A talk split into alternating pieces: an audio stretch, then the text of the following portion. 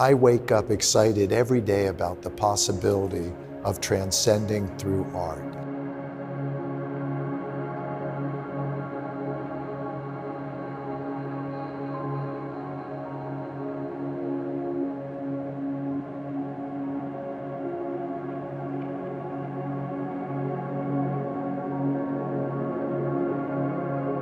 Expansion of your own capacity through learning and experimentation has been involved in much of the development of your work. Through these stretching experiences through the creation journey, how has this impacted who you've become thus far? I continue to change and uh, evolve. When I was a young artist, uh, actually my first day of art school, I had an experience where I went to the Baltimore Museum of Art in Baltimore, uh, Maryland, in the US. And I realized when I, I went to the museum that I knew nothing about art. I didn't know different artists. I didn't know Cezanne. I didn't know Braque. I didn't know the history. And I went back to my art school and I was given an art history lesson that day and it transformed my life. And this lesson spoke about a Manet painting. And in the Manet painting, it was called Olympia. The professor spoke about how the black cat over in the right corner had meaning in 19th century France. The position of Olympia related to Goya's work. And all of a sudden, I realized that it was a vehicle that so effortlessly was going to connect me to philosophy and psychology, theology, physics, aesthetics, really all, all the things in this exhibition of Shine that you can see uh, taking place, all the different dialogues. And so from that moment, I wake up excited every day about the possibility of transcending through art. And it has never weakened, it's never, you know, uh, in any way been a less intense experience than it was that first day. We all know how consumerism has inevitably influenced contemporary art. So would you then say that contemporary art could be considered a consumer good too today? You know, Rano, I think that over history, the life, everyday life, of course, is what permeates and becomes the material of what we have to, to talk about, what we respond to.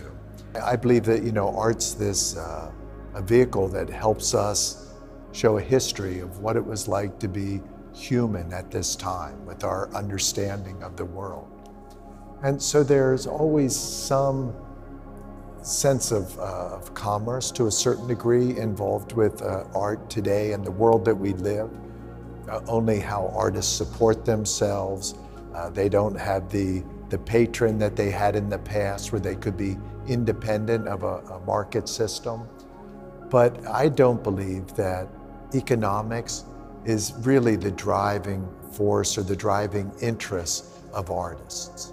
I, I started off just wanting to, you know, participate in the dialogue of art and wanting to be part of a larger group of people, you know, to, to be in discourse with people like, uh, you know, Manet or Dali, uh, uh, Picabia, Duchamp, and my friends, uh, just everybody, the excitement, the, the vitality, the life energy to be involved in this dialogue of what art can be. The idea of the art has grown and there's so many more people talking about art. And I think a lot of people are intimidated by art.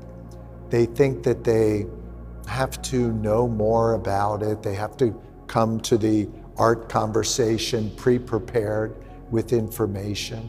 And of course, you never have to bring anything other than yourself. Everybody is perfect in their own history.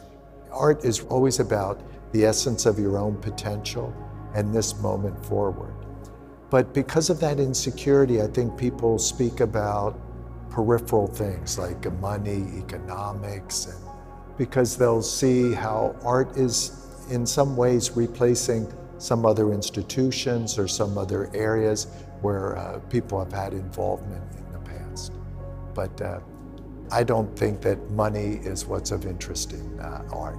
I don't look at an artwork and think about money. I look at an artwork and I think about the ability that it has to inform me about life experience. And hopefully, it can make me more courageous, that I can be more open to life and accept being in the moment and uh, to transcend. Society has become increasingly more intoxicated with their own identity. So, how has the perception of your audience shifted to reflect this societal shift? You know, there has been a, a change, and I think the technology, different medias that have become very accessible to people have affected the way they uh, view the world, the way they capture uh, life experience. The way people view art, they interact uh, with art has changed. I think people will go to exhibitions and they're trying to uh, capture exhibitions in their phones instead of just kind of observing the artwork itself and letting it kind of uh, be absorbed uh, inward. So in many ways, it's, it's amazing how technology and society, we have so much more information. We can have all, almost everything known to humankind at our fingertips at one moment. We can investigate uh, everything. But at the same time, uh, people do not open themselves up to life experience, and we're getting further and further away from that. And in the past, you can imagine in the time of like Titian, Titian would make a painting like Pastoral uh, Concert. I mean, it's really about being in nature and being open and interacting with people and feeling the vitality of life, of desire, the senses, what it means to be a human being in this world, in this landscape. And we're very far from that right now. And I think that it's uh, very, very healthy that we can try to stay connected to uh, our past, stay connected to really what it means to our, our senses, to stay involved with uh, our senses, our biological uh, uh, memory, and to try to open ourselves up to the world. When you speak about opening oneself up to the world, I think of a clamshell. And you know, a clamshell is closed, but if we can open ourselves up to experience, and it's, it's visceral, a lot comes at us. And there can be a sense of danger that happens there. There's also a great pleasure. But uh, people are fearful of that. And we like to shrug it off. Oh, no, I'm, I'm very open. Uh, but actually, we're very closed. It's really the opposite. And technology has kept us more and more away from interacting with people. The greatest reward comes from uh, the confidence to open oneself up to interact with other people.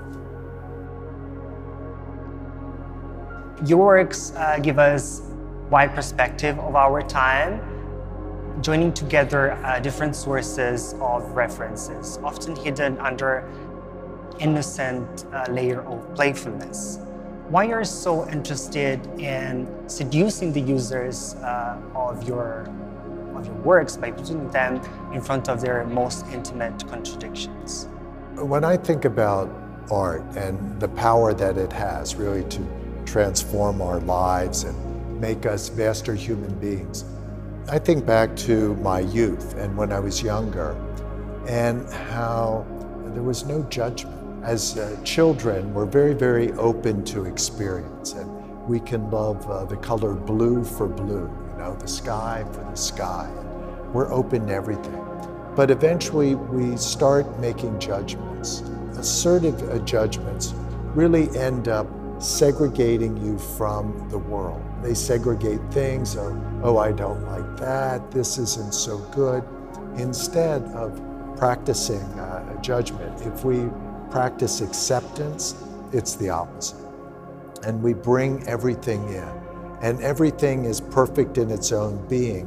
And when you have everything there, it, everything can be incorporated. It can be brought into uh, the dialogue of, of what you're doing. And I really believe that acceptance is how we walk out of Plato's cave. That's uh, how we're able to reach a higher level of consciousness. In our daily lives, we, we come across these uh, situations where we deal with polarities. Polarities are in nature. It's at the kind of the heart of, uh, uh, of atoms. There has to be an acceptance of the polarities. The polarities are perfect also in their, uh, their own being. But complete acceptance, and I think of following one's interest, is really what takes us to that connecting kind of metaphysical uh, vocabulary of uh, human history. In your interviews, you often speak about the importance of art as a vehicle for the expansion of the self. More specifically, pop art, fashion, and culture have always been targets of judgments about superficiality and the commodification of desires. Yet in 2021, why it's still necessary to explain that a shiny sculpture, a piece of clothing, and the act of dressing can function as tools for expressing your very own ethos? Do you think people are looking inward too little and by doing so not exploring their sensibilities? Culture uh, sometimes can be very judgmental. There can be a lot of polarities that are uh, uh, taking place in culture and there's a lot of confusion. I think the idea of desire, I think desire is fantastic. And I look at my favorite artists. I, I look at artists like Titian or Giorgione, people that have really dealt with desire show just how beautiful it is. I mean, our bodies, uh, our biology is uh, based in desire, the whole idea of procreation and, and everything about life. So to feel segregated from desire never seems to make sense to me. And if we think about the things that shine, we have this exhibition uh, uh, called Shine. I mean, Shine is uh, really about the kind of the concept of facing the light. And just as a plant will turn and you know put its energy towards the sun for photosynthesis and uh, to get that uh, type of energy, biology functions the same way. And so the idea of of shine, and shine is a, a symbol of transcendence. It has been throughout history. You can look at all different theologies and the idea of uh, people radiating and wanting to be connected to the power of light is kind of a consistent uh, thing.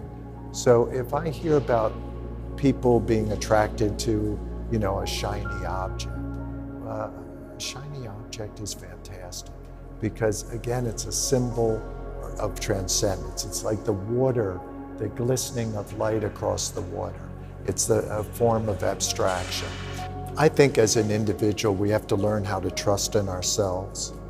And once we learn how to trust in ourselves and we can love ourselves, then we can go outward into the world.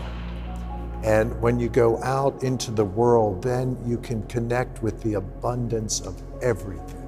Mean, absolutely everything's there. But that surface of the object, that aspect of shine, to me is really kind of a reference of everything. And the surface itself, what's on the inside, that identity of self, love can also be there on the inside. But the idea of, of reflecting the environment is showing to be in tune with the environment, to be aware of the environment, to interact with the environment. And that's really life experience. I love the philosopher John Dewey. And John Dewey will say, what life is, is an organism having an interaction with the world and uh, the world having an effect on the organism. But then it's also the organism will have an effect on the world. And that's true communication. That's life experience. What do you think is the next step for contemporary art, given that in today's society, the definition has become so wide and inclusive that sometimes its meaning it's blurred and lost in translation? It's a great time, first of all, to be a contemporary artist. And so a new generation of artists uh, also coming up there. You know, you have an opportunity to really create and find meaning of what art can be, how it can function in society. And it's wonderful that people kind of take the responsibility to let art uh, participate and uh, to be functioning as broadly and as powerfully uh, as possible. You know, I think that people empathy, to be able to, to communicate, to have really uh, the purest form of communication with each other.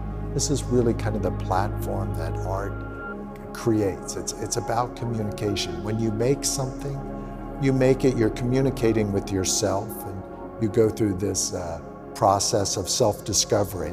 But eventually, you get as much pleasure showing it to somebody else as you do for yourself. And the more you make, the more you feel that way.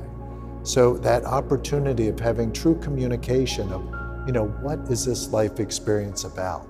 You know, how can not only, you know, I, the person who creates something, but you, the person viewing something, how can we together, how can we share this experience, learn from each other, and have a, a stronger, more relevant uh, understanding of what our potential is? I mean, I think that's always at the basis of art. And I think that it has been in the past, and I think it uh, will be in the future. And when I say in the past, I mean, people in kind of prehistoric times that would have made something like the Lespugue uh, uh, Venus, they're, they're contemplating, you know, what does it mean to be in this situation that we're in? And, you know, how can we protect ourselves? How can we learn more? You know, it's about this moment and how we can have a greater understanding of what our position in this moment and to make more of it.